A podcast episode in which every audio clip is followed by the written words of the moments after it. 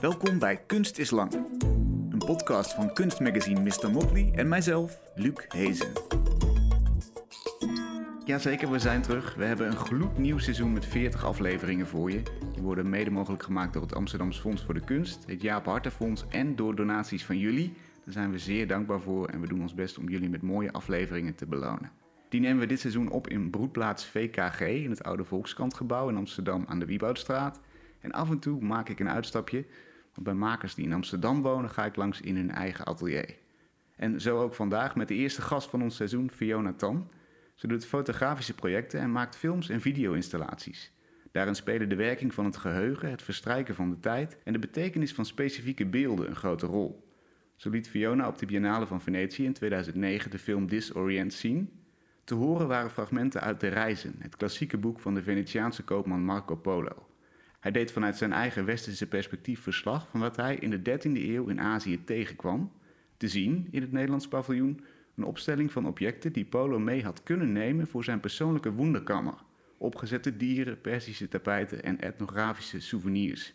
Het zijn deze objecten die via vele westerse museumcollecties het beeld over het Oosten hebben gevormd. Filmbeelden van deze verzameling zijn versneden met de hedendaagse beelden uit Azië, wat de vraag oproept hoeveel van die vroege beeldvorming nog steeds actief is en welke relatie die heeft met onze huidige geglobaliseerde wereld. Het werk van Fiona speelt zich vaak af in een grijs gebied tussen fotografie en film. De zes videoschermen van haar project Correction laten bijvoorbeeld Amerikaanse gevangenen en bewakers zien die stilstaand in de camera blijven kijken. Vanuit de schermen die in een cirkel rondom je zijn geplaatst, kijken ze hier van alle kanten aan, zoals gevangenen in een ronde panopticon-gevangenis continu door een bewaker kunnen worden bekeken.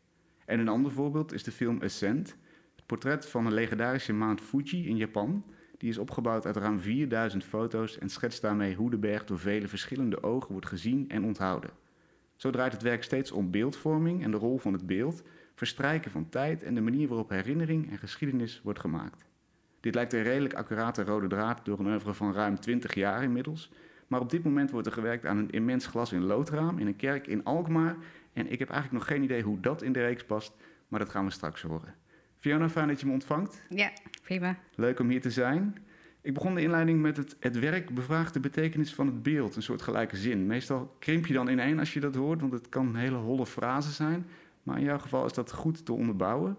Al die factoren van geheugen, tijd, geschiedenis en de rol van het beeld, die zitten in een van je recente projecten, Pickpockets. Zwart-wit foto's van zakkenrollers, man en vrouw, die zijn gearresteerd tijdens de wereldtentoonstelling van 1889 in Parijs.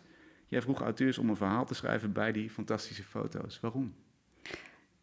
Ja, om, omdat ik kijk naar die gezichten en ik was meteen geprikkeld.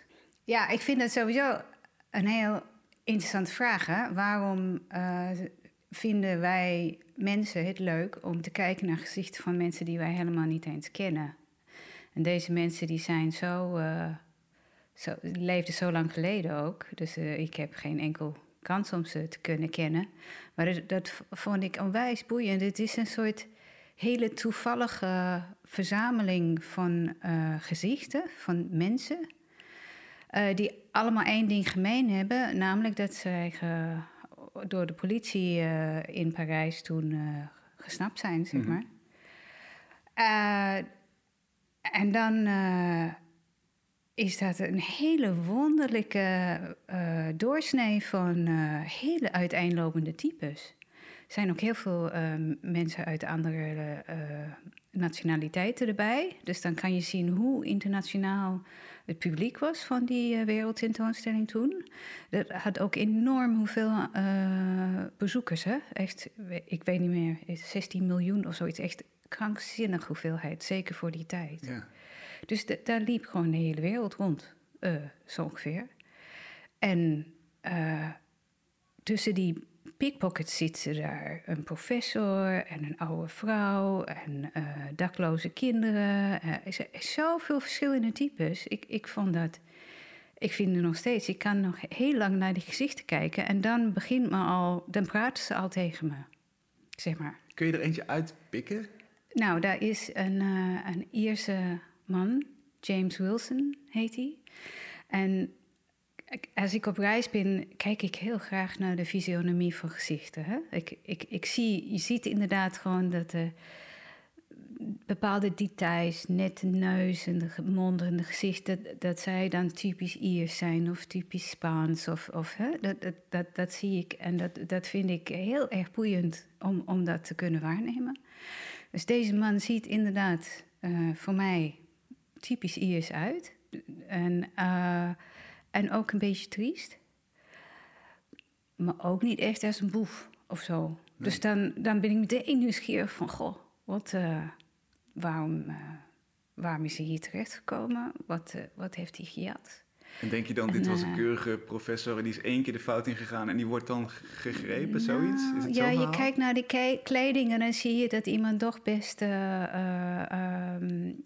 heel versleten kleding aan heeft. Dus dan ga je toch denken van, nou, dat is waarschijnlijk zijn enige pak. En dan, nou, iemand die toch aan lage wal is geraakt, denk je dan. En ik, vond, ik, ik, ik was heel erg benieuwd naar wat voor uh, types en verhalen andere auteurs zouden kunnen verzinnen. En dat lijkt mij veel boeiender om daarmee te werken dan dat ik het zelf allemaal moest gaan verzinnen. Dus het, daarom heb ik besloten om ook andere acteurs te vragen. Welk verhaal is hierbij en, ontstaan bij deze Ierse professor? Um, een hele prachtige, heel trieste verhaal. Hij is geen professor, denk ik. Uh, van, eigenlijk gaat het over zijn vrouw. Hij wordt achtervolgd een beetje door de... Nou, bijna door de spook van, zijn overleden vrouw. Uh, die um, dood is gegaan aan cholera in Dublin. Er was ook een cholera-epidemie een paar jaar daarvoor. En dat was zijn grote liefde van zijn leven. En toen hij met haar was, uh, koos hij voor het rechte pad.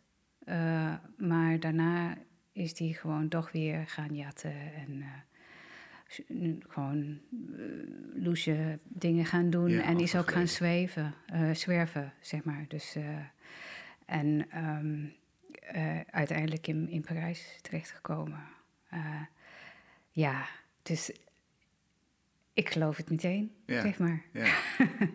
dus dit is een mooi voorbeeld van hoe zo'n geschiedenis... Het begint met een zaadje in de geschiedenis... maar feitelijk kunnen we er niet van op aan wat het echt is. Hè? Nee. De feitelijkheden weten we niet. En, en dus gaat een herinnering, constructie gebouwd worden om dat uh, te verklaren.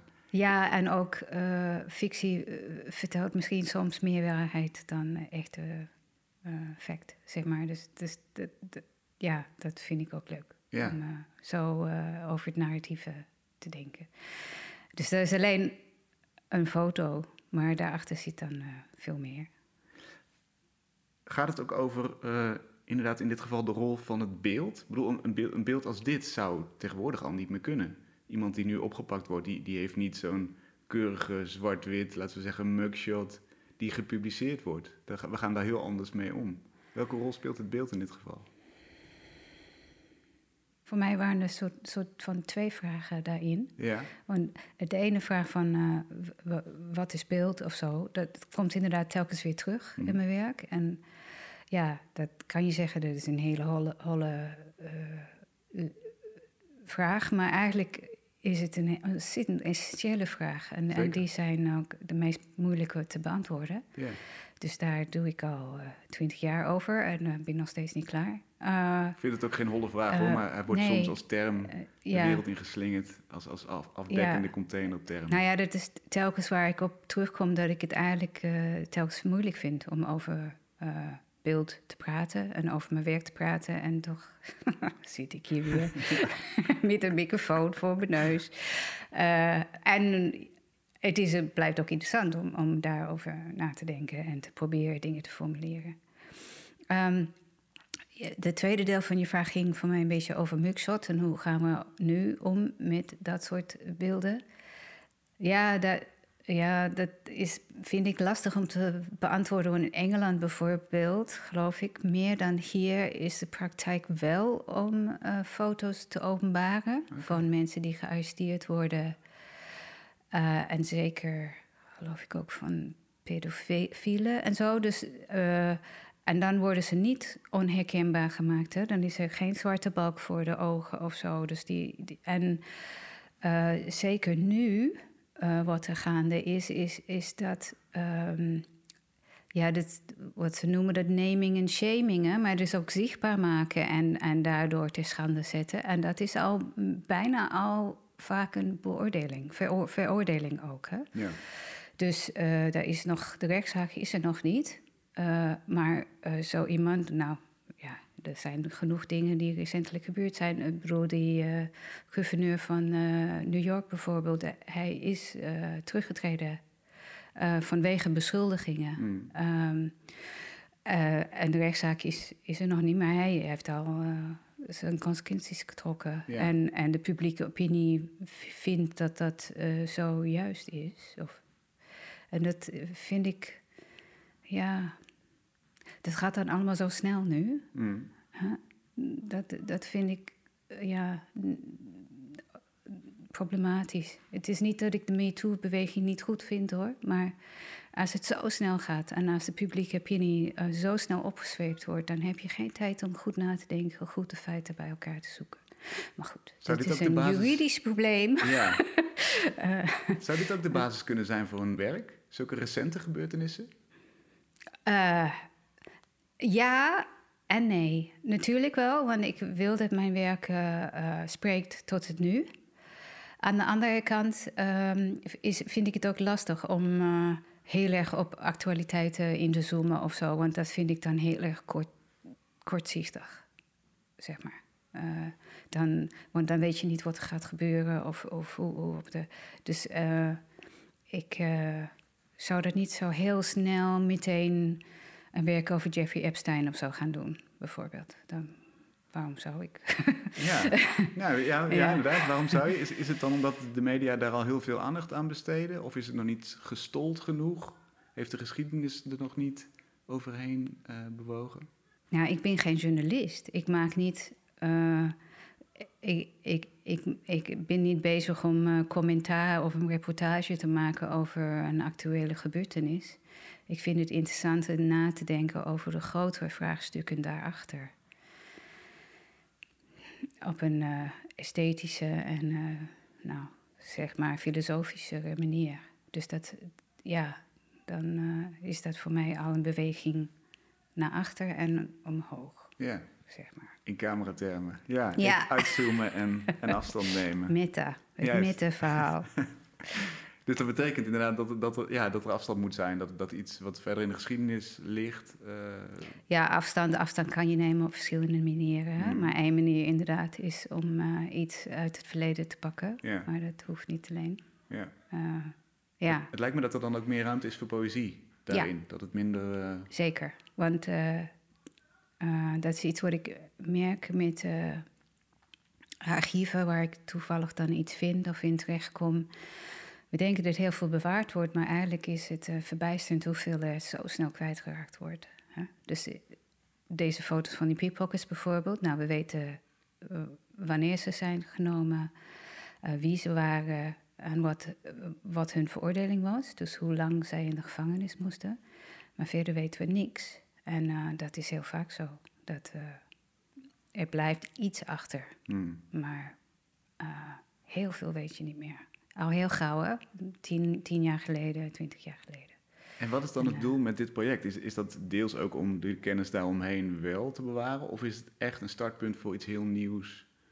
Waar, nee, nee, het gaat, het gaat niet om, om, om iets uitleggen. Het gaat niet om, om, om, om uh, kennis of, of om uh, geschiedenisles of zo. Meer gewoon uh, hopelijk mensen boeien met interessante gezichten en interessante mogelijke verhalen. En ja, ik denk dat het heeft altijd een verband met het heden. Mensen, wie zijn mensen en wat doen wij hier met z'n allen? Je zei ze straks, vond ik interessant. Het, het, is, het is interessant en mogelijk om bij projecten in woorden te vatten waar het over ging. Hè? blijkbaar hoeft dat dus niet altijd. Je kunt prima werk maken zonder eigenlijk tot op de letter te weten waar het over gaat. Welke, rol speelt intuïtie in jouw werk versus... Een hele grote rol.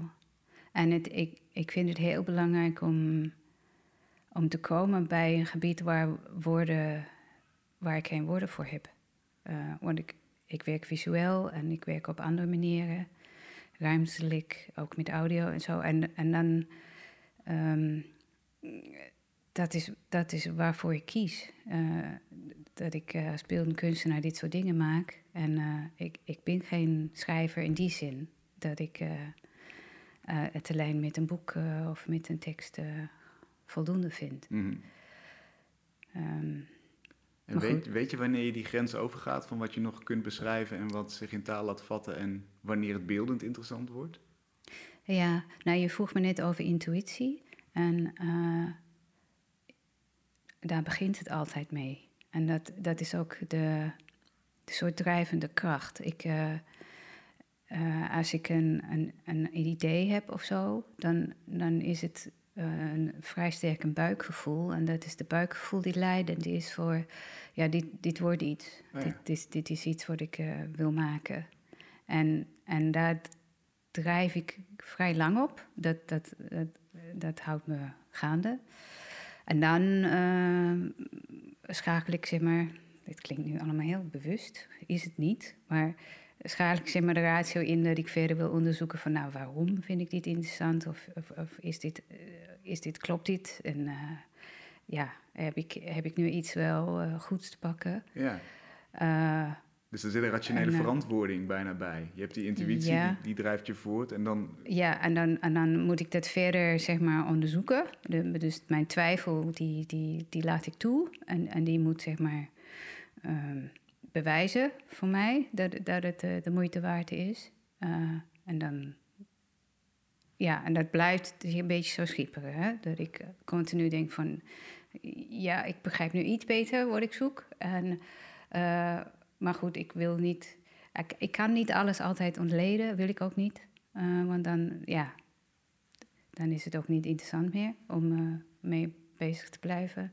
En wat ik zeg, dat ik denk dat ik niet altijd met woorden erbij kan. Uh, en ook niet erbij wil. En dat is juist ja. inderdaad waar iets spannends gebeurt in dat ja, gebied. Ja, het is een soort belangrijk om. Het gaat er niet om makkelijk zijn, hè? Voor mij in elk geval. Het gaat er niet om van, uh, ja, nee, ik doe de moeite niet om uh, te benoemen of zo, of uh, te analyseren of te onderzoeken. dat is het niet. Het is geen gemakzucht van, nou ja, weet ik veel. Zo, nee, zo niet. Vindt zelf de betekenis maar. ja. Um, ik, ik, ik, ik hoop dat ik, ik doe echt mijn uiterste best om. om niet gemakzuchtig met iets om te gaan. En, uh, en om echt het beste te kunnen leveren, zeg maar. Ja. Maar, Zonder dat ik het helemaal kapot... Uh, ja. ja. ja. Um, je werkt, zoals ik al zei in de inleiding, in, in een grijs gebied tussen fotografie en film. Ik noemde Correction, waar gevangenen en bewakers stilstaand de camera in kijken. Daarover zei je eens, ik boetseer met tijd. Ja. Hoe werkt dat?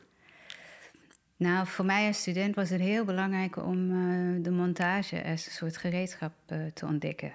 Dat ik uh, dingen kan doen door,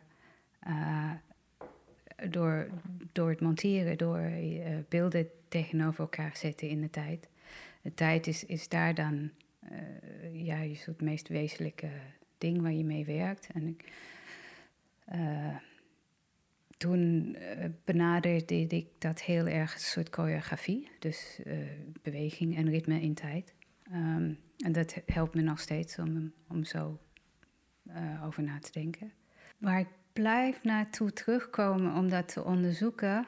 En ik heb het dan over een soort grensgebied. Jij noemt het de grijze zone. Dus, dus de overgang tussen stille beeld en bewegend beeld. Dus fotografie en film.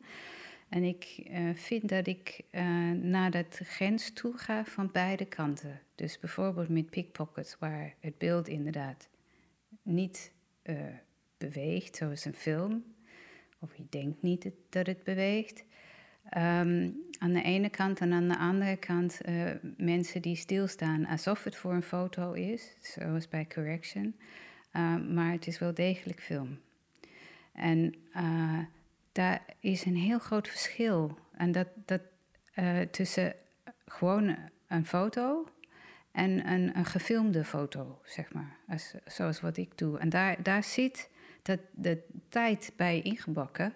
En dat is een hele rare, een hele interessante fenomeen, vind ik. Waar ik telkens weer blijf onderzoeken.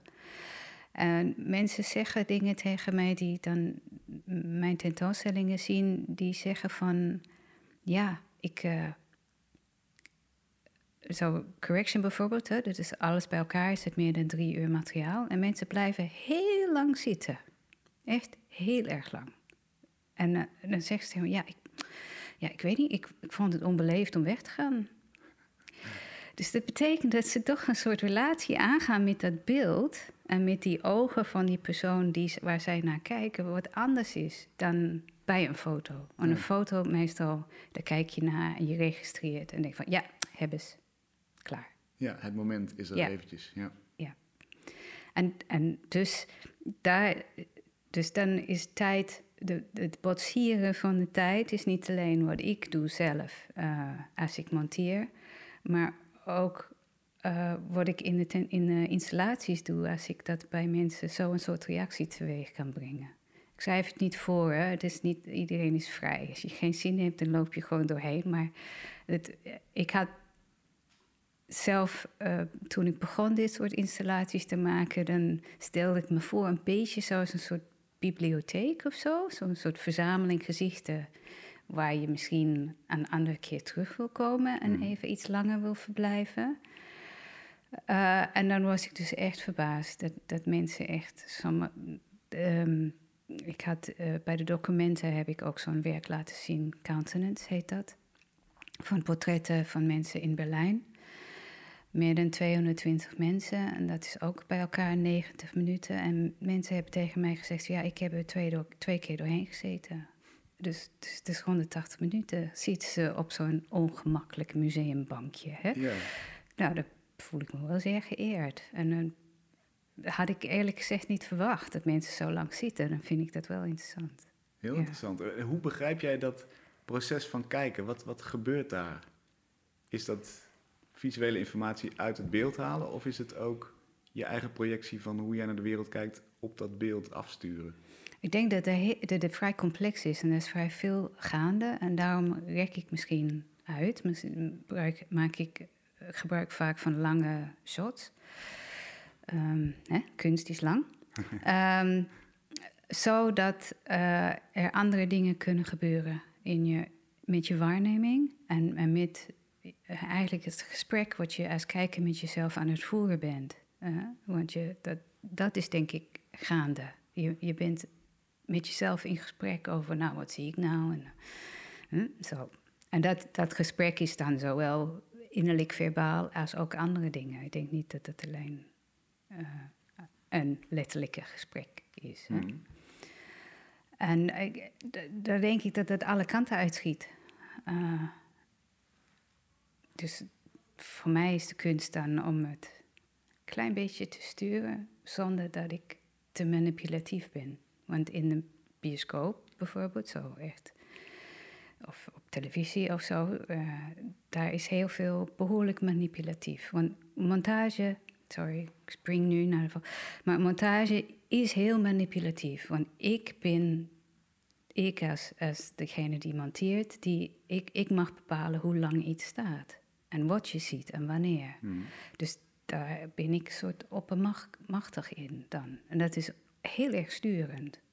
Maar goed, geluid misschien nog meer sturend, wat daaronder zit. Maar, mhm. maar eh, dat, is, dat is zeg maar eh, hoe, hoe het in, in de bioscoop... dan moet je meegenomen worden in die belevenis zoals, uh, de, de, zoals de regisseur dat zeg maar voor ogen heeft. Ja, wat je ook hebt gedaan, hè? Twee, twee bioscoopfilms, of in ieder geval films die daar te zien waren. Ja. In die installaties, hoe, hoe, hoe bepaal je waar de grens ligt van de manipulatie? Hoeveel wil je openhouden? Ik wil altijd wat openhouden. Want ik, ik wil niet uh, dat, dat het eenduidig is. Ik wil niet dat er maar één interpretatie is van wat er is. En ik wil een soort vrijheid. Ik, voor mij is, is het belangrijk, en dat vind ik juist zo fijn in, in de beleving van kunst. Uh, dat daar een soort vrijheid is in hoe je dat ervaart en hoe je dat interpreteert. En, en waar, waar je denkt dat het voor staat. Uh, dus in mijn bioscoopfilms probeer ik dat ook te doen. en dat is nogal, ja. niet iedereen zou het met me eens zijn of het mij wel of niet gelukt is. Maar Hmm. probeer ook soort, zo verschillende niveaus aan te brengen. Dat je wel behoorlijk analytisch naar kan kijken, maar ook emotioneel. Dus ook gewoon een leuke bioscoopenavond kan hebben, Hmm. zeg maar. Maar ook gewoon, eh, als je wil, eh, op een hele andere manier ook nog naar kan kijken. Dus ook daar in dat medium eh, heb je de standaard definitie en, en daar wijk je toch net En even weer iets daar vanaf. probeer ik wel behoorlijk eh, aan de rand te zitten, Ja. zeg maar. En tegen grenzen aan te gaan. Ja. Ja, Om de ervaring van het kijken interessanter te maken. ja. Dat is denk ik de, ja en de- ook om iets toe te voegen aan het hele, hele gesprek, zeg maar, over dat hele discussie, discours van, eh, nou, wat, wat is dit nou? Hm. Visuele cultuur, kunst, film, fotografie. Ja, want we, we zitten in een soort van beeldmaatschappij. Dat, dat hoor je althans heel vaak zeggen. We worden gebombardeerd met, met beelden. Eh, is, het, is het wat dat betreft rijker geworden, vind jij? Of is het vooral vluchtiger gegaan? En dat, ik, ik, over manipulatie gesproken, ik stuur het heel erg een bepaalde kant op. Dat hoor je natuurlijk. Nou, ja, ik weet het niet, eerlijk gezegd. Toen je dat net zo zei, dan schoot bij mij eh, de eerste associatie die bij mij naar binnen schoot was. ehm, ehm, nou, zo'n zo'n eh, paleis ergens. Ik denk Charlottenburg of een soort Versailles, zeg maar. Dus gewoon hele rijke mensen. Hoe woonden zij vroeger? Mhm. hè? En dan, eh, zo'n- als je zo door zo'n paleis rondgeleid wordt, dan wat zij aan de muur hadden, dat is zo voor ons zo onwijs druk. Hè? Ik bedoel, hier in mijn atelier heb ik gewoon kale witte wanden. Ja. Hè? Lekker niks om naar te kijken. Ja. En, en bij hen eh, was het eh, behang en elke centimeter was met decoratie en met kleur en met patroontjes. En daarbovenop dan een, een, een tapijt hangend of daarnaast dan een, een schilderij. Eh, Ik bedoel, echt... En wat ik dan denk is... eh, Want ik zou in zo'n interieur niet willen leven. Maar dan denk ik van, oké, maar dit was dus hun dit waren hun iPhones en hun televisies en hun bioscoopfilmen, al die dingen. Eh, dat, daar kijken zij ook gewoon continu naar. Hmm. En dus is dat zoveel anders dan wat wij nu... is gewoon, het medium is anders. Ja. En, eh, Zij hadden misschien als ze naar buiten En, stapten eh, een saaie belevenis. Het, het, het landschap inderdaad geen... eh, nou ja, dat is eh, verre van saai, denk ik. Maar eh, goed... ik- eh, en, maar geen eh, media, geen... geen Nou, geen elektronische media natuurlijk, ja, maar, maar, maar je bedoel, stap naar buiten en dan is er ook van alles visueels eh, te beleven natuurlijk. En oké, nu heb ik toevallig zeg maar dat voorbeeld aangehaald van rijke mensen, Eh, maar arme mensen eh, hadden dat ook natuurlijk. Die konden, eh, ik bedoel, we zijn heel visueel ingesteld, de mens. ja. Ehm, eh, dus ehm, het, het gaat nu wel sneller, denk ik. het gaat sneller wel. en ik, ik denk dat het Ja. daarom ook oppervlakkiger kan zijn. Ja, Kijk, eh, de reden dat hier geen posters hangen is ook omdat je dan op andere plekken geconcentreerder en, en dieper het beeld in kunt. ja, Terwijl ik heb het idee Ja. dat als er zoveel beeld over je heen komt, dat het, ja. Nee, het in een gaat. split second. Ja. En dat, hè, dat, de, ik maak nu dat swipe, ja. swipe-beweging, om, omdat eh, iedereen dat doet. Hè. Eh, ja, dat, dat is wel eh, interessant om te kijken hoe, hoe eh, dat... Want ik... eh, ja, zo'n... f- Was het Abraham Lincoln of zo? Bij zijn eh, toespraken, die duurde soms zes uur. Eh, bedoel, Hmm. dat zou nu niet kunnen. Hoeven we niet naar terug. dat, is, dat is geen nostalgie, maar inderdaad, het is een andere Ja. tijd. Maar hoe hou je kunst dan overeind op zo'n manier? Ben je daarmee bezig? Werk je dan anders aan dat beeld als je weet dat iedereen die ja, net zijn telefoon heeft weggelegd, zeg maar, eh, de rust moet nemen om voor jouw werk helemaal alles te laten vallen en, er, erin te glijden? Mensen lijken wel bereid te zijn om dat te willen doen. Het is ook een keuze natuurlijk. Hè? Mensen die er geen zin in hebben, die stappen misschien niet eens zo'n galerie binnen. Ehm, het is ook een soort. Dus ja. Eh, ik maak dingen die mij interesseren en die, die waar, omdat ik iets wil uitzoeken. En ik hoop daardoor dat, dat die vraag die ik heb, dat die geldt ook voor andere mensen. En uh, hopelijk is dat zo. Ja. Maar dat hoeft niet. Nou, ik maak het niet alleen voor mezelf. Uh, dat niet. Dus het hoeft wel in die zin, maar ik, heb, ik weet niet zo goed hoe, hoe, dat, hoe het aankomt. Ik hoop dat het goed aankomt en dat mensen daar iets aan hebben en blijven hebben. Ja, over de lange termijn hè, weet, weet, je het echt niet. Nee. Je weet, bedoel, als je kijkt naar hoe de schilderijen van Vermeer werden uh, uh, ontvangen na zijn dood. En dan toevallig zijn ze nu heel erg gewild en, en vinden wij ze heel mooi om naar te kijken. Maar 100 jaar geleden was het een heel ander verhaal. En over 200 jaar is het misschien weer een heel ander verhaal. Dus dat, dat, dat heb je als kunstenaar zeker niet in de hand. Nee. Ben je met die horizon bezig? Um, ik vind het soms interessant om, om zo te proberen na te denken. Maar ja, wat ik zeg, ik heb geen idee waar dat heen gaat. Uh, maar dat kan, dat kan en ook een troost zijn. Ik bedoel, je kan ook denken van, ja, ach, ik probeer maar. Ja. ja, ik zou me goed kunnen voorstellen ja. dat als je eenmaal vaststelt... oké, ik heb er toch geen enkel effect op, uh, geen, geen invloed. Ik heb wel invloed op, dat is wel iets anders. Maar ik weet niet hoeveel. Hmm. En, en ik probeer, ik vind het belangrijk als kunstenaar... Uh, ja, hoe moet ik dit zeggen? Ik neem het uiterst, uiterst serieus wat ik doe en wat ik probeer te doen. En ik vind dat moet.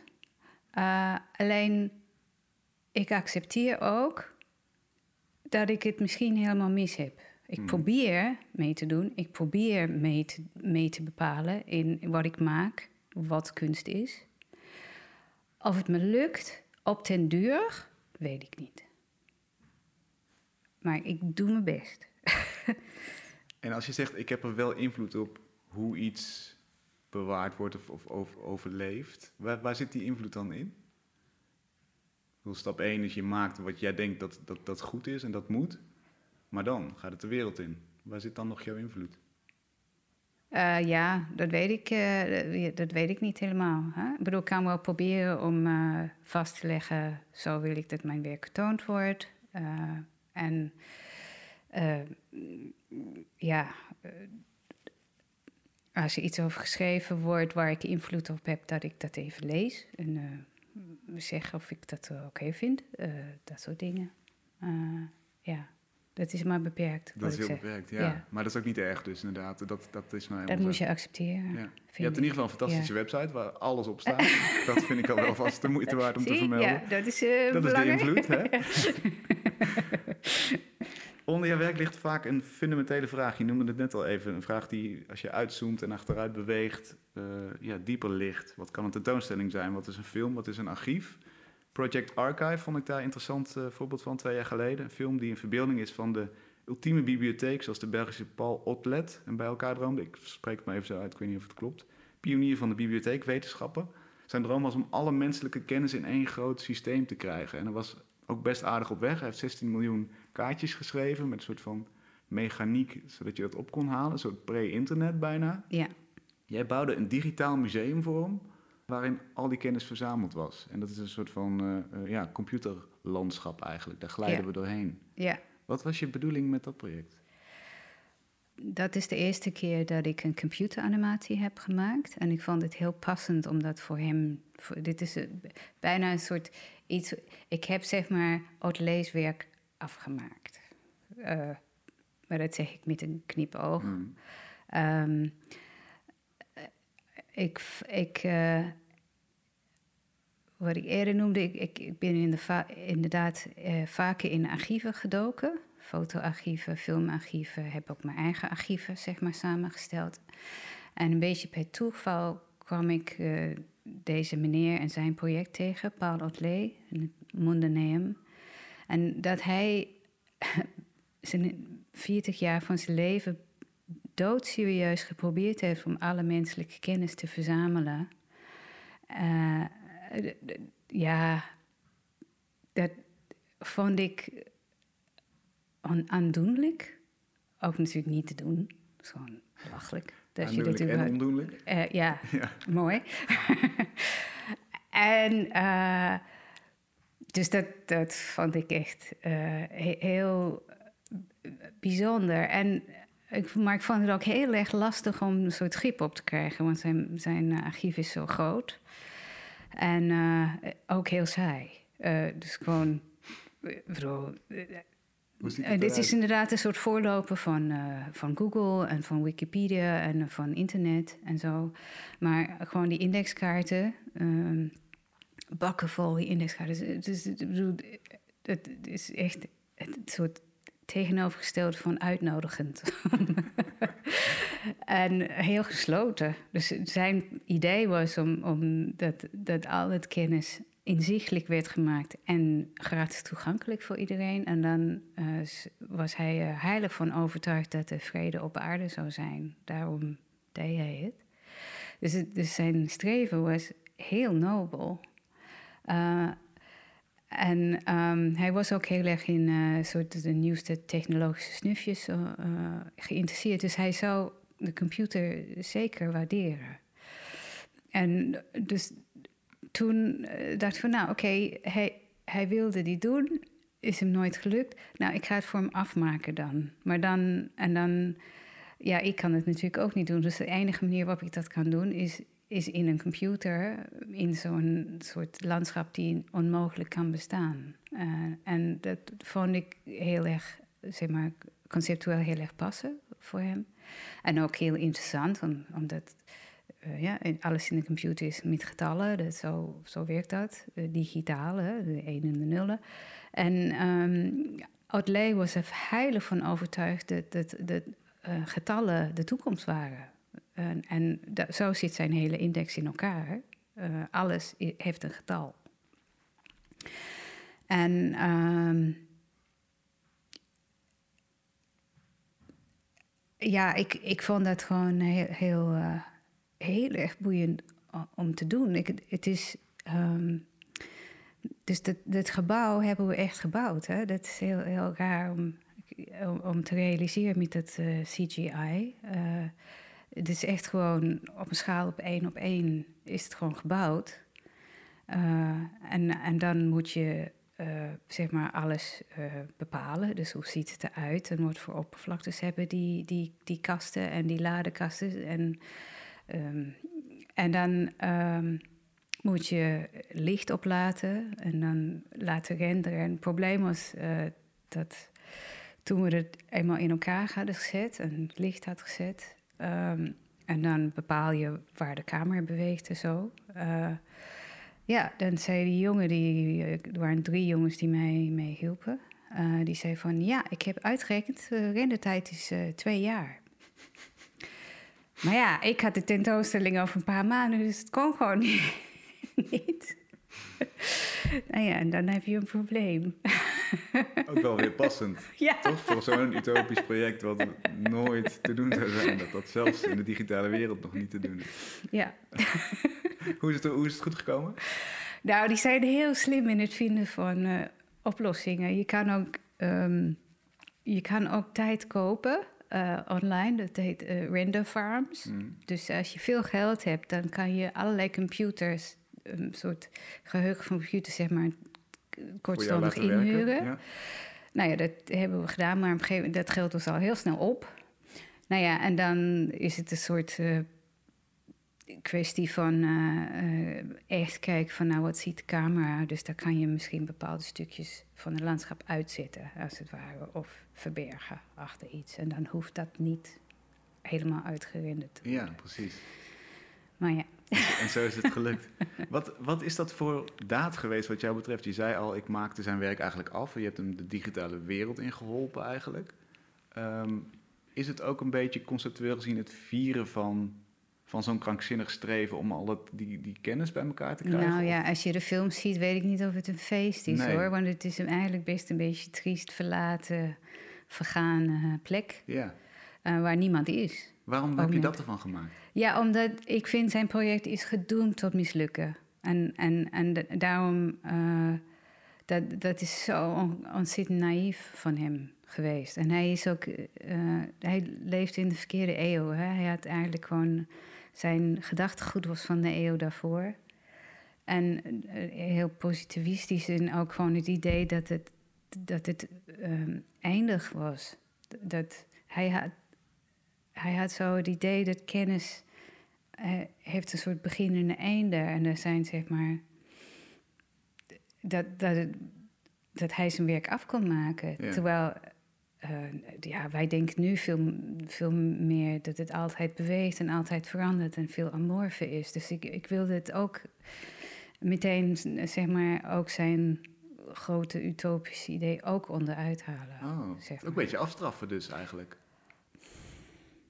Je, je hebt hem geholpen de digitale wereld in, maar tegelijkertijd zei je, je bent een Nou, beetje ja. naïef geweest.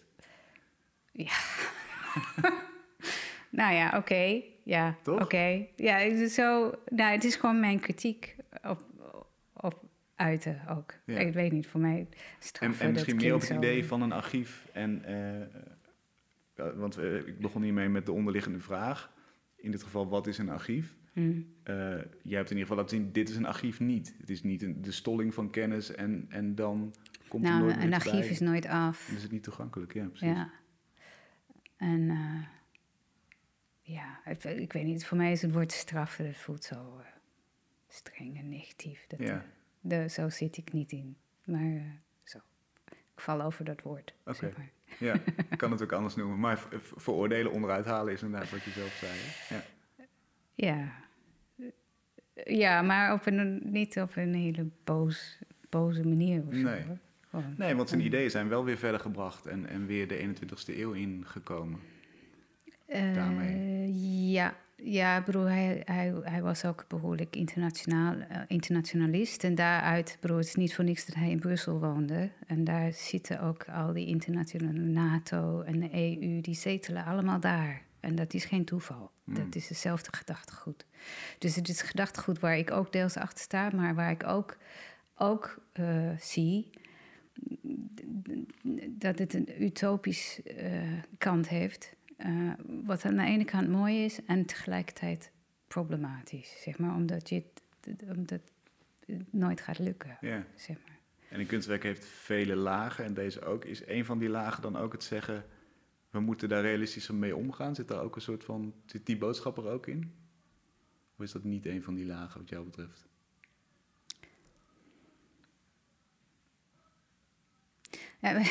Eh, daar weer val ik weer over woorden. Want het woord boodschap, wat is je boodschap? Ja, dan, dan denk ik al van ja, maar ik sta hier niet in eh, met zo'n verheven vinger van de jongens, ik weet het beter. Dat weet ik niet.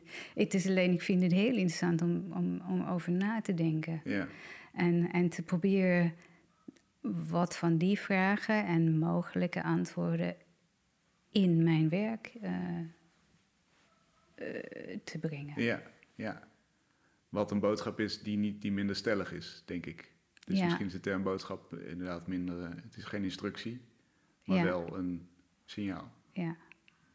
Laten we het eens hebben over het werk waar je nu mee bezig gaat. Want we hebben nu best een aardige nou ja, cirkeling door allerlei werken gemaakt. Maar een glas- en loodraam, hoe past die nou in dit rijtje? Ja, ja dat is wel eh, gek. Eh, een jaar geleden, iets meer dan een jaar geleden, kreeg ik ineens een mailtje en een telefoontje.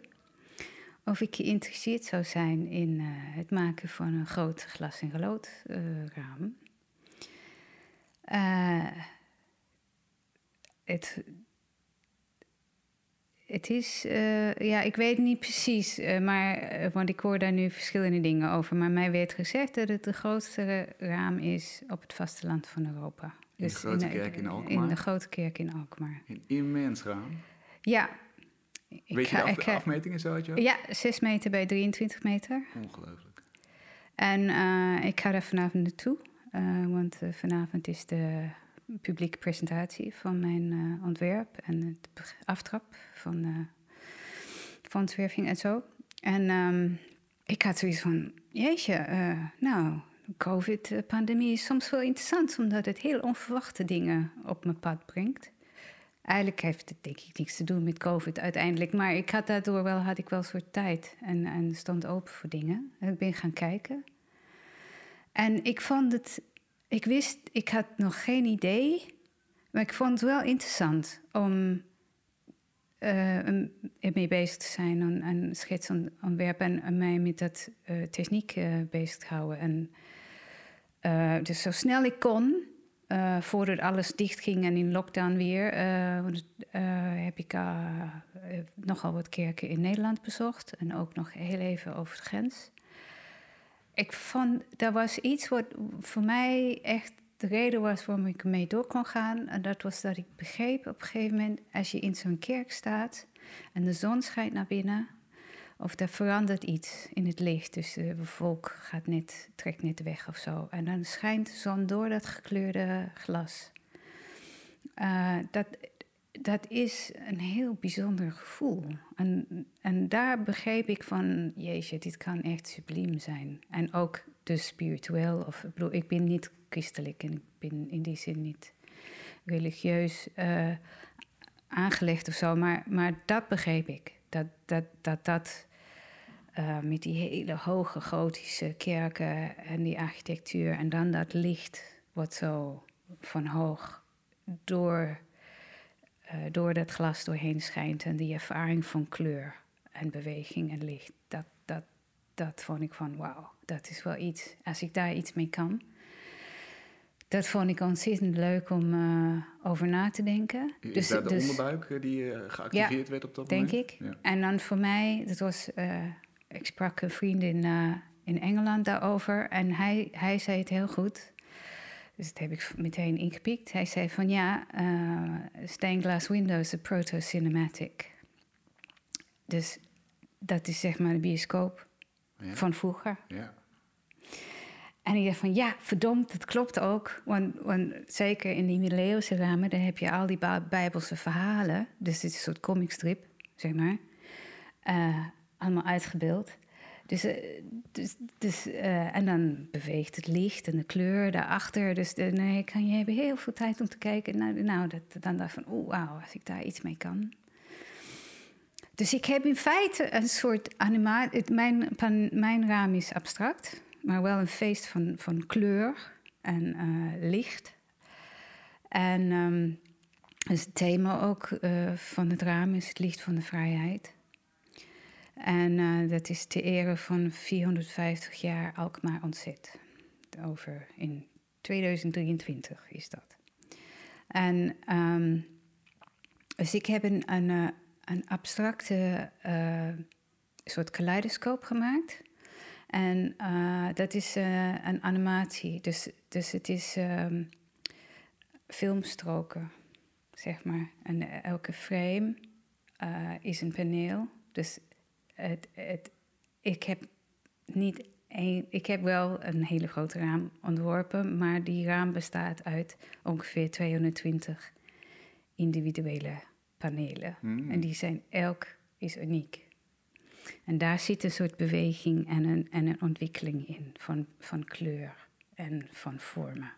En als je met je oog, stel dat jij in die kerk bent en uh, die kerk is, is uh, niet meer in gebruik als kerk. Het is uh, evenementen en concertzaal en uh, tentoonstellingsplekken, noem maar op.